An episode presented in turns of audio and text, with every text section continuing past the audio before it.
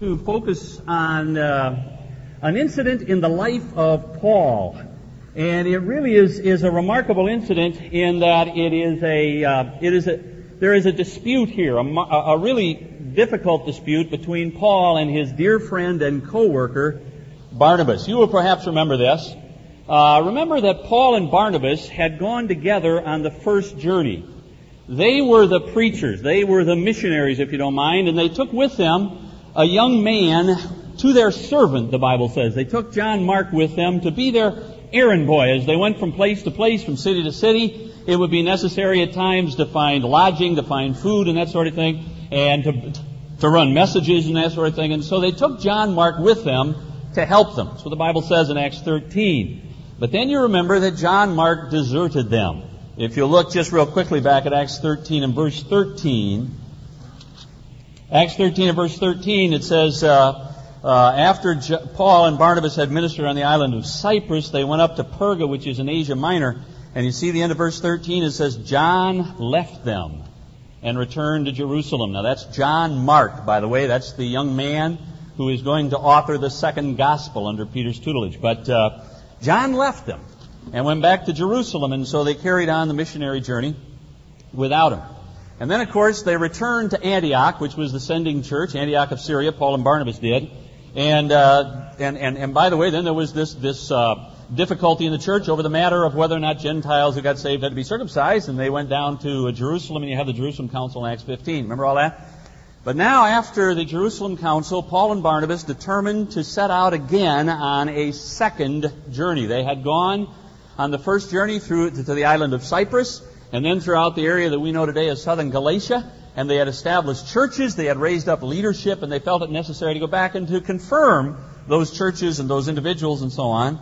So let's pick it up in Acts 15 and verse 36. Let me just read to you. It says, After some days, Paul said to Barnabas, Let us return and visit the brethren in every city in which we proclaim the word of the Lord and see how they are. So let's go back and visit those churches. And Barnabas, verse 37, was desirous which is really an excellent translation. The King James there has determined to take John, but it wasn't that. It's, he, he expressed a desire. He said, I think it would be good to take John Mark with us. It says, Barnabas was desirous of taking John called Mark along with them also, but Paul kept insisting. In other words, this went on for some time.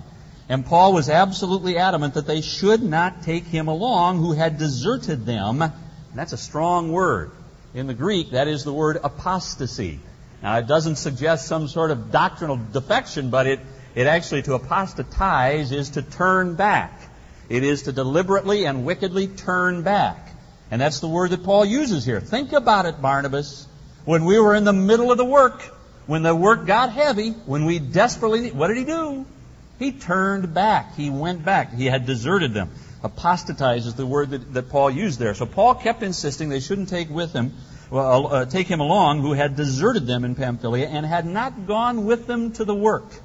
When the going got tough, John Mark went home and uh, left the uh, Paul and Barnabas to do the work on their own. And notice verse 39, there arose such a sharp disagreement. And the word disagreement is only used twice in the New Testament. The other time it's used is rather interesting. It's a very positive word in Hebrew where we're told to provoke one another to good works, same word. But it's used here very negatively, and it's a it's actually the word paroxysm. It is the Greek word which comes to the English transliterated to paroxysm. A paroxysm is something which just uh, convulses your whole system. And that's the idea. It's usually used in a medical sense, and it's it's the idea of something that just erupted and infected the whole system.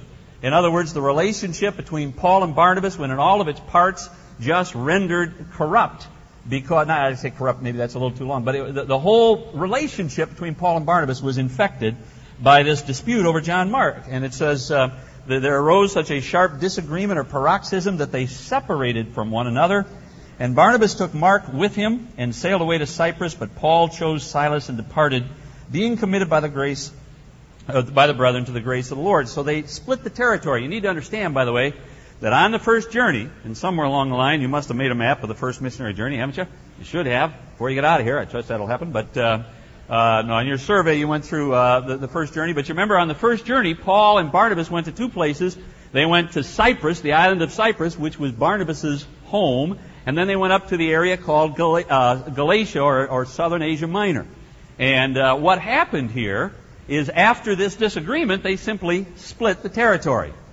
They said, all right, Barnabas, you think John Mark ought to be restored to the ministry? You take him. You take half the territory, you go to Cyprus. And Paul took another man by the name of Silas, and he and Silas went overland to, to, to Asia Minor. Now, it is my contention, and I would like to suggest to you very quickly here this morning, I know it's warm and won't be long, but I would like to suggest to you that the, uh, the dispute here that between Paul and Barnabas is marvelously instructive. And, and I tell you something, one of the most remarkable and important things about this dispute is it is a, it's a dispute between brothers, co-laborers, fellow workers. These were, these men had been shoulder to shoulder in the, in the work of the gospel when this dispute arose. And I think to really understand what's at stake here, it's important to get to know this man Barnabas. You know, there are some men in the scriptures, yea, verily, some men and some women in the scriptures who never really get much time in the spotlight, but you really ought to get to know them. There are some remarkable heroes, and Barnabas is one of those. And if you look closely, we can get to know this man, Barnabas. Go back to Acts 4. I'm going to take you to a couple of passages here. Acts chapter 4. You will remember this in the early days of the church. Just after Pentecost, Barnabas became a model, a standard of selflessness. As a matter of fact, what was Barnabas' real name? Do you remember? His name was Joseph. Barnabas was a nickname. It was a nickname to die for, really, if you have any heart for Christian graces and virtues. And what had happened is, in the early church, and we won't get into the merits or the wisdom of this, but in the early church, the Christians had developed this, this, this, this, uh, this uh, protocol of having all things in common. Rather than anybody owning anything, if you owned anything, you would sell it. You would give the proceeds, all the money to the. Uh, some did this, or you would give uh, whatever you cared to. It was not obligatory upon you, as you remember. You would give that to the apostles, and then they would oversee it as they distributed to those who had need. And uh, Barnabas, it says in verse 36, says actually Joseph, who was a Levite of Cyprian birth, that he was he was from the island of Cyprus, who was also called Barnabas by the apostles, which translated means son of encouragement, son of consolation. In other words, Barnabas was so well known as a man who simply and perpetually gave himself away, lived for the sake of others, and in this case, by the way, verse 37, owned a tract of land, sold it, and brought the money and uh, gave everything to the apostles. Remember, this is the background of the Ananias and Sapphira incident. Because Barnabas was so honored, rightly so, and men so respected him, Ananias and Sapphira were tempted and, and gave into the temptation to lie about giving everything away, and therefore, remember, they were struck dead. But the point is, for our purposes, Barnabas was a man so known for giving himself away, for living his life out for others, that they actually gave him this nickname, son of, which means identical with, to be identified with, consolation or encouragement. He just lived to encourage others. Look at Acts 11 in verse 22. You have a remarkable description. You see, because of persecution there in Jerusalem, the gospel began to spread. People began to flee from Jerusalem up toward, well, they went as far as Antioch. Antioch is going to become the sending church for Paul and Barnabas, as you recall. But the, got, the, the, the, church got started when Christians were, by reason of persecution, chased out of Jerusalem and they fled as far as Antioch. And because the work was going, there were so many Christians up there. In Acts chapter 11, in verse 22, it says, The news about these Christians who had spread up to Antioch reached the ears of the church in Jerusalem, and they sent Barnabas off to give leadership to that church. So you could say that the founding pastor of the church, which becomes the sending church for Paul's missionary, was Barnabas. And notice how it describes Barnabas in verse 32. When he had come, I'm sorry, 23. If you're looking for 32, you're in trouble, but uh, 23 is what I'm looking for. It says, when he had come and witnessed the grace of God, he, Barnabas, rejoiced and began to encourage him. After all, wasn't he the son of encouragement? That was his ministry. He began to encourage them all with resolute heart to remain true to the Lord. So Barnabas had a heart for the truth. But it says he was a good man. He was full of the Holy Spirit and of faith. And considerable numbers were brought to the Lord. Listen, Barnabas, there are no black marks against this man, Barnabas. He loves the Lord. He loves the truth. He loves people. He goes up to, to Antioch.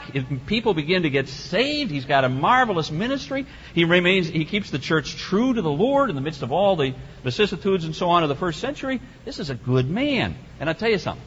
Not only is Barnabas a good man, but Barnabas is Paul's spiritual mentor, Saul. Let's remember Saul of Tarsus. Remember what happened after Saul got saved? Go back to Acts chapter 9, if you will. After Saul got saved, he, he got saved on the road to Damascus, of course, and was blind for a time, and then was baptized, and there was a threat upon his life, so he escaped by being let down in the basket and all that sort of thing. And he made his way down to Jerusalem. At this time, when Paul gets saved, Saul of Tarsus gets saved, Jerusalem is absolutely the epicenter. Nothing's going on in Christianity anywhere but Jerusalem. And so Saul makes his way down to Jerusalem, where, by the way, of course, as you remember, he had been an awful persecutor. He had breathed out threatenings and slaughters against the church, according to Acts chapter 8. Remember that? So now, Saul, a believer, but who's to believe that, comes down and shows up, and look at, and, and, and look at verse 26. When he had come to Jerusalem, he was trying, Paul was, now Saul, was trying to associate with the disciples, and they were all afraid of him, not believing that he was a disciple, and who can blame them? They weren't going for it. This guy's probably got some sort of big plan, some sort of big strategy. And so when Saul needed to be introduced to the church, and affirmed as to his profit for the ministry. Who did it? Look at verse 25, 7. Barnabas took hold of Saul. It was Barnabas.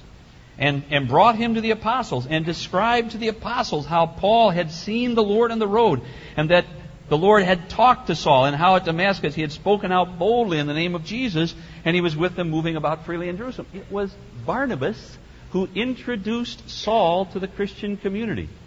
Now, now file that away. That's important because it was Barnabas who had the ministry in Saul's life of, of, of, of, of helping him to a place where he could be effectively used in ministry.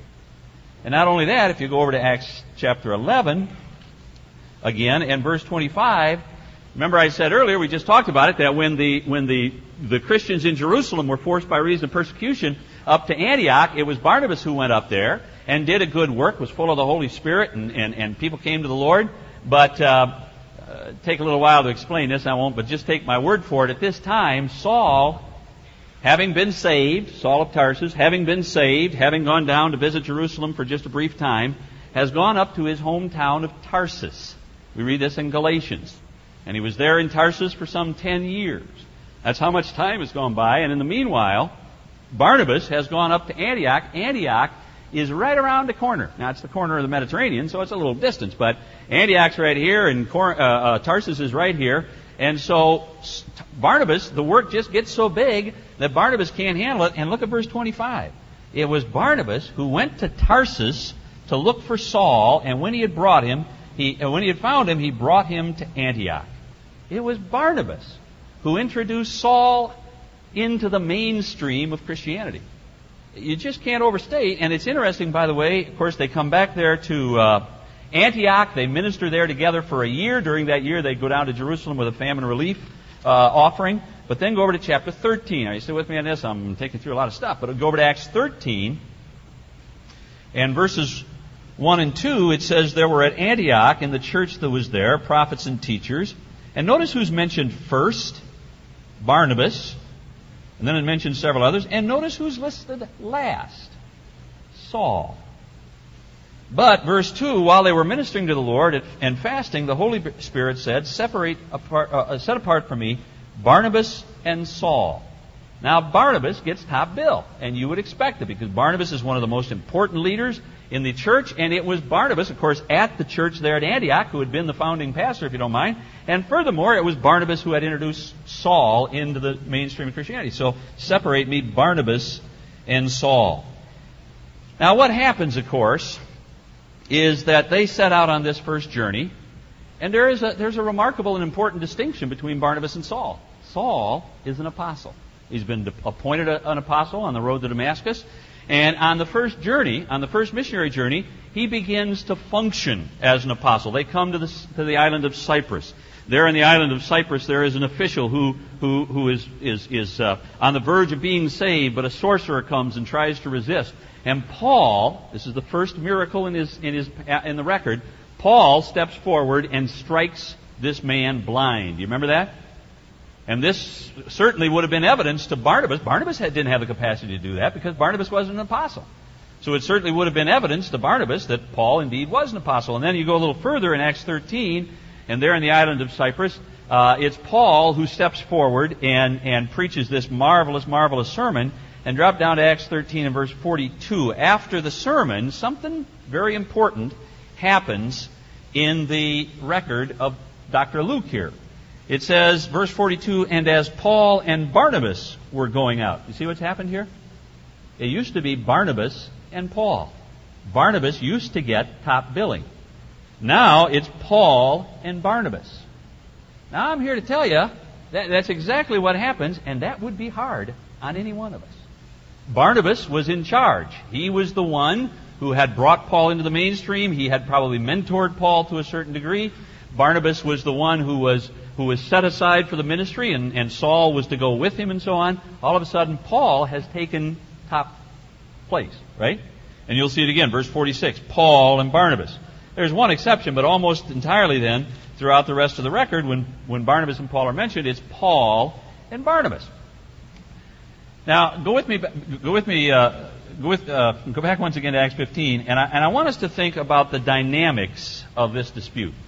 You see, what I'm saying is, this man Barnabas had played a very, very important role. He had surrendered that role, and now, having surrendered the role of leadership, he has to sit by and watch Paul, as it were, make a very, very difficult decision as far as Barnabas is concerned. Barnabas' heart is broken over this business of leaving John Mark behind. And I think, I think to understand some of that, it's, it's good to understand the dynamics of this dispute. You know what? I read to you before Acts 13, 13. Think for a minute, think of this from Paul's standpoint. You're Paul. You're, you have a heart for the gospel. There is a world to be reached. You don't have any time to stroke or to baby anybody. John Mark already, I read to you Acts 13, 13, it says, he left them and returned to Jerusalem. Paul's read on that in Acts 15 is that he went not with us to the work. He turned back. He apostatized. There's one other thing, and we can't know this for sure, but let me throw it at you real quickly. Notice Acts 15 and verse 1. Are you with me? What can you say? But I want you to stay with me. Acts 15 and verse 1. It says, Some men came down from Judea and began teaching the brethren. And their teaching was, Unless you are circumcised according to the custom of Moses, you cannot be saved. Now listen. We don't know for sure why John Mark went back. There are a lot of conjectures. Some people will say, well, it was just too much work. Some people will say he was too young, he was homesick. He was just flat homesick. He was a mama's boy, we know this. And so he probably just went home to be with mama. He came, he was a rich kid. He was a rich kid. He wasn't used to a tough life. And so very possibly maybe he just had enough of the hard life and he went home to the soft life on, you know, on the Western Hill in Jerusalem where his mama lived. Uh, his, his mother had the big house where the, the upper room was, you remember? Uh, the, and where the 120 met on the, on, on, the, on the day of Pentecost, that was John Mark's mother, Mary, the mother of Mark. And, and uh, so evidently they were rich. And, but you know, a lot of, or, or some people say, you know, perhaps the thing, I think we meant this, the, perhaps the thing that caused John Mark to turn back and, and to go not with them to the work was the fact that when they went up into Asia Minor, they were going into thoroughly Gentile territory. And he was a Jew who had been raised in Jerusalem. And Jerusalem Jews weren't used to rubbing shoulders with Gentiles.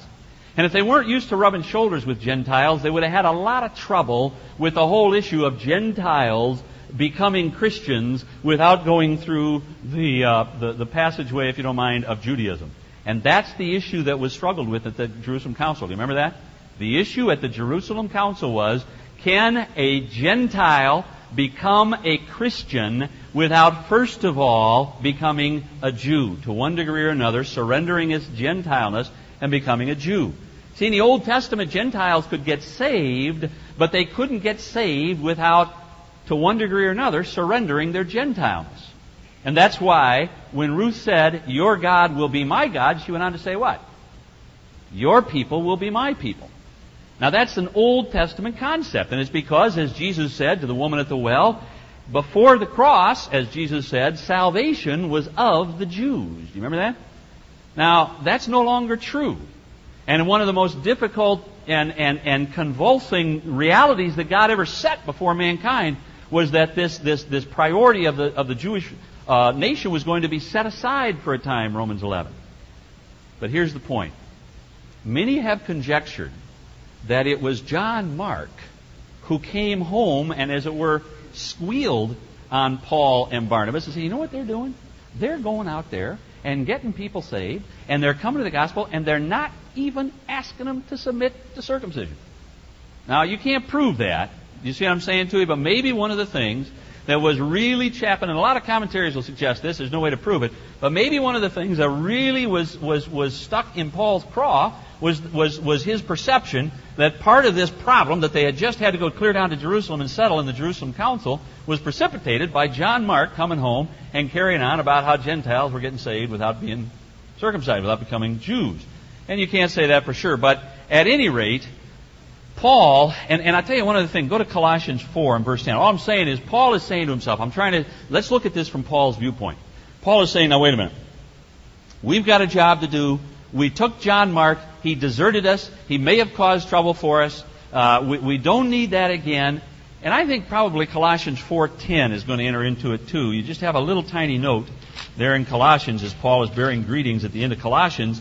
And he makes reference to Barnabas. Do you see it there? I can't find it myself. Uh, Barnabas, who is uh, uh, Colossians 4 verse 10, he makes mention to Barnabas's cousin Mark. Now, you see, John Mark was evidently, and by the way, whether it's cousin or nephew, it's hard to say, but because uh, uh, it's a little bit of an ambivalent or uh, ambiguous word.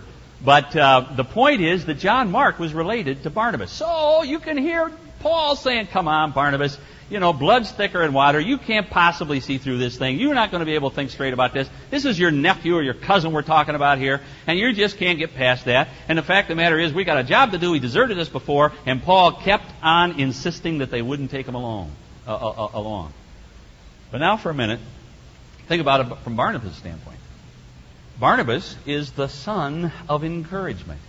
He lives his life out he is willing to pay an extra price to rescue somebody. If it means that they might take John Mark along, uh, I'm sorry, if it means if they would take John Mark, that they, he might desert him once again, and, and Barnabas would have to carry the extra load. Barnabas' spirit is, man, that's what I'm all about. I'm willing to do that because that man means everything to me, and I'll give myself away to reach him, to help him. As a matter of fact, you know what? Barnabas is trying to do for John Mark what he had early done, earlier done for Saul of Tarsus. It was Barnabas who rescued Saul of Tarsus when he was being rejected by the Christian community. And now Barnabas is just trying to say, Paul, I'm trying to do for you, uh, for, for, for, for Mark what I did for you. And Barnabas' heart is broken, and he can't get past that. And, and, and, and uh, let me ask you a question real quickly. Who do you think was right? I mean, if, if it's possible to, to settle the dispute as whether or not there was wisdom in taking John Mark. Or let me frame it this way, and I can answer it more positively whether or not John Mark was redeemable. Should the effort be made and the risk be taken to redeem John Mark? Well, I hear the Apostle Paul eating some non-apostolic crow, if you know what I mean, in 2 Timothy 4.11. Because in 2 Timothy 4, at the end of his life, in a terribly, terribly poignant moment, as Paul anticipates certain and soon execution, and just wants somebody, some people to come and to show him some love. Look what he says in verse 11. He says, Please, pick up Mark, bring him with you. He's profitable to me to the ministry. That's a remarkable statement. And I'm glad to say that Paul was big enough to say it. But what I'm saying to you is this, and I'm going to make three simple points of application and we will be done. What you have in Acts 15 is a really difficult dispute. The Greek language is pretty well ransacked to make the point that this was a convulsing dispute between two mature, selfless, principled Christian workers and leaders. And I believe, let me just say that some people put a very, very uh, unhappy spin on verse 39. Are you back in Acts 15? Acts 15, verse 39, it says, There arose such a sharp disagreement that they separated.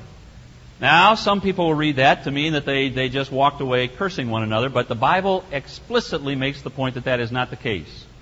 The fact is that they deliberately separated the territory. As I said earlier, they simply said, you see, you know what? Let me give you just a brief, brief testimony. I, my background is very, very fundamentalist. I was raised in a, in a very, very tight, us four, no more, close the door background, as I like to say. And, uh, you know, uh, we're doing it right, you're doing it wrong, and our primary ministry is to point out how wrong you are. And and I, I, need to tell you that I cherish that background. I am thankful for it. I absolutely trust and delight in the providences of God. I wouldn't trade it for anything. I have moved a little ways away from it. But, and, and I'll tell you why I did. This is my simple testimony. I could love and cherish everything they love. I couldn't hate everything they hated. I just can't bring myself to hate everything I was supposed to hate. But having said that, my point is simply this that the standard response to this sort of dispute in the circle out of which I come would unhappily, I think, be for Paul and Barnabas each to start a newspaper and to get as big a mailing list as they could and write long articles about what louses each other are. I mean, that's we'd call each other names. We that's that's that's the response, and and uh, I think it's it's horribly horribly dishonoring to God. And what you have here is Paul and Barnabas creatively, lovingly splitting the territory. And I believe the Spirit was Paul saying to Barnabas as a word, listen, you take John Mark. You go to Cyprus. By the way, Paul was jealous for his ministry. If he felt there was anything wicked in Barnabas, he wouldn't have said, well, you take Cyprus. I'll guarantee you. It is a vote of confidence for Barnabas that he says, you go to Cyprus, I'll not go there. You take John Mark with you. I'll pray for you. I will delight in every single victory you win. And furthermore, my earnest desire, the longing my I'm making this up. I admit this to you, but I think clearly this was uh, from, from, the, from this record as it unfolds. This was the spirit of Paul. You go, I'll pray for you. I'll delight in every victory you win. And you know what else? I will, my, my heart's desire is that you will prove me wrong. That John Mark will do well. And I think Barnabas' spirit was you take Silas, and you know what happens? They got twice as many missionary teams as they did before. And they're working together. I mean, they're not working arm in arm, but they're doing the same thing. They're doing the work of the Lord, and the work of the Lord is, in fact, doubled. Now, let me make three simple applications. All right? Number one, I would encourage you on the basis of this passage to carefully distinguish between matters of biblical revelation and matters of personal discretion. Folks, that's not to disparage personal discretion. You know what? 90%, 99, who in the world knows? I'm making it up. But I'm guessing that nearly all of the of the real issues that are going to face you where you're going to have to make a choice and it sometimes it's going to make you it's going to cause you to say you know brother I love you but I don't see it the way you do and as long as we don't see it the same way it doesn't make any sense for us to yoke up together and we're going to have to go our separate ways but I love you and I'm going to pray for you. Nine, you know most of the issues that are going to result in that sort of decision really they don't deal with subjects to which the scriptures speak. Isn't that right I mean, if the scriptures speak explicitly to it, guess what? It's easy. And I want to tell you something. I am just so delighted to be in a place and be following a man, Dr. MacArthur, and, and he, you know, he'd be embarrassed to hear me say this, but I am just so delighted to be in a place where we know how to drive a stake. And if the Bible says it, it's a hill to die on, as my good friend Dewey would say. Do you believe that? I mean, I, die on it. Stand on it. But what happens so often is that we're dealing with a decision. See, the Bible never says, thou shalt or thou shalt not take John Mark. So they don't have hard Bible to go to. And you know what the temptation is? Uh, this is just a little insight. Take it for what it's worth. But my, my, my insight, my perception, my, my experience would suggest that the temptation when you're dealing with an issue which is really a matter of personal discretion, I see it this way, you see it that way. It's, it's just a matter of personal discretion, and that's important, but you can't be ugly about it. You can't be as ugly as you've got Scripture, you've got Revelation. But the temptation is when you're dealing with, a, with, a, with an issue of, of, of personal discretion, the temptation is try to construe it in such a way as to make it as if it were a matter of hard Bible. And you really have distorted the whole issue in order to make, but that gives you the high ground. And now you can call the other guy names. And that's very, very dangerous. When you are dealing with an issue that is, in fact, a matter of personal discretion, I'm not saying you should just waffle and say, oh, I'll do anything. If, if, you, if you find yourself in any position of leadership, it's your responsibility to exercise that discretion. And when you come to what you think is the only wise course or the wisest of all courses, you need to pursue that. But when you come face on face with someone who disagrees with you and it's a matter of personal discretion, you need to be so careful to guard your spirit. And the second thing I would suggest to you when that happens, your reaction can actually make the situation productive rather than destructive. You see, if you'll react in a godly fashion and get creative, many times, because that's exactly what goes on here. There is a dispute, but the consequence of the dispute is that you've got two aggressive, godly, mature, and effective mission teams carrying the gospel across the Mediterranean world. Now, if Paul and Barnabas had come to blows over this, and if they had started the second Baptist church of Jerusalem, Barnabas went off and started that church or whatever, of Antioch, you know, and, and, and, and you spent most of your time reminding yourself what a jerk and a cuss the other guy was, the work of the Lord probably wouldn't have been very much advantaged. But what I'm saying is that a lot of time it is your reaction which is going to determine whether it's a productive or a destructive situation. And in that regard, let me give you one other thing. And this is where I'm taking sort of. It seems to me that many times disputes like this will be resolved, or at least will be resolvable, if you are willing to surrender the spotlight. Because so often these become a matter of who's in charge or who is in fact going to, to, to maintain the spotlight. You know what? Here's a remarkable thing. This is the last time in the book of Acts Barnabas' name is ever mentioned. The last time we ever run into him is when he takes uh, uh, uh, John Mark and sets off for Cyprus.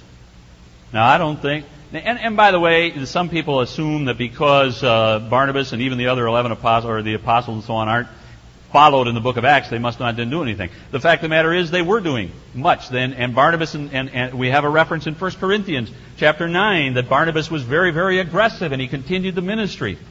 But I tell you something, Barnabas was willing to surrender the spotlight. And let me just tell you something, especially you who are headed for ministry. Folks, ministry, the, the worth of your ministry in our culture is defined by your notoriety. That is wicked.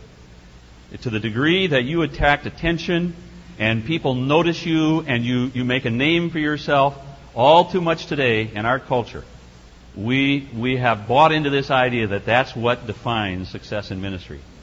Most of you know the life of Paul very well. You don't know the life of Barnabas very well. He surrendered the spotlight. I said I was going to be quick. Let me tell you something real quickly. Now this is this is rather personal, and I, I'm asking you to do me a favor. And what can you say? Get up and walk out. But I two weeks ago, or uh, three weeks ago, and I'm not trying to jerk anybody around here, but three weeks ago we, uh, uh, uh, well, about about a month ago, uh, about three weeks ago, my dad passed away, and he passed away very very suddenly. And uh, he, uh, you know, I may not get through this, so I better not start. Let me just tell you. See, now I started and I can't get through it. uh, see, I'm, I, I, didn't mean to do this to you, honestly. Good. Uh, I went back to, to bury my dad, and uh, it, it became, and has continued to be, a perpetual occasion to remember the goodness of God. Uh, give me one second. this is a. I'm jerking you around here, and I didn't mean to do that. But uh, my my the the thing that uh, thrilled me, you know, when I heard my dad had died, a very dear friend of mine came and uh, spent some time with me. Actually, two dear friends, Paul Plew and Al Potter. And in the, in the course of that, one of them, I'm not remember which, asked me. He said, "Was your dad hard to please?" And I said, you know, I'm 49 years old. I'm going home to bury my dad. And that's the first time that thought ever crossed my mind. You know, I never had any doubt, whatever.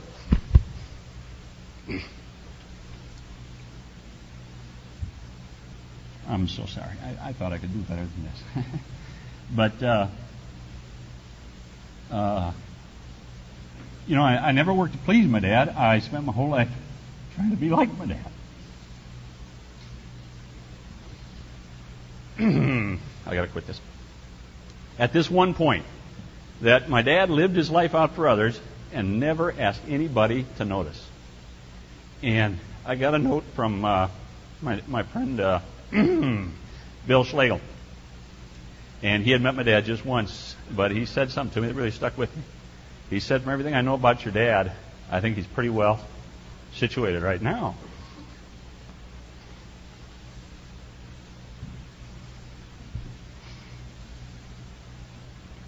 And uh, I believe that with all my heart. You know what? What's that got to do with Barnabas? My point is simply that I think that the work of the Lord, most of the work of the Lord is done outside the spotlight. Do you believe that? Most of the work of the Lord is done by people who simply give themselves away to others. And it was because Barnabas was willing to surrender the spotlight, it seems to me, that to a large degree, this situation became so marvelously productive and the work of the Lord was enhanced. And when we begin to think that, that the only place the work of the Lord is done is in, is, you know, when people notice and in the spotlight so praise the Lord for those who get the spotlight. And if God gives you a, a ministry where you can affect large numbers of people and so on, praise the Lord. But if that's what you set out for, and if that's how you define ministry, you see, you put yourself in the, in, in, in, the, in the throne of your universe. That's what I'm saying to you. And I just think, here's my point, that a lot of the difficulties that arise are unsolvable because we want the spotlight. We want to be the ones who are in charge of whatever. And I would just enjoin you. Understand, distinguish between that which is truly Bible and that which is personal discretion. Secondly, understand that uh, if you are, if you are, uh, it is your reaction that is probably going to determine whether it's going to be a positive or a negative, a productive or a destructive thing. And then understand that probably the most important element of the whole thing is going to be whether you are willing humbly to, to surrender the spotlight and whether that means letting the other person take a leadership or make the decision or whatever it is. The, very often that's what's going to what's going to determine. Well, let me have a word of prayer for you, and forgive me for being so long. Let's have a word of prayer. Our Father in heaven, we do thank you for the Scriptures. We thank you for the uh, the testimony of this man Barnabas. We rejoice in Paul. We stand on his shoulders in so many ways. We are we are uh, we have been taught by him as you have revealed yourself in the New Testament through him. We encounter this man Barnabas, who is such a marvelous and and and uh, uh, selfless testimony, and we we thank you for him. And I pray that you might excite in us a spirit that is willing, first of all, to give ourselves away, but then to do it in such a way that we are simply mindful of your glory and never of our own. We'll thank you for it in Christ's name. Amen. We're dismissed.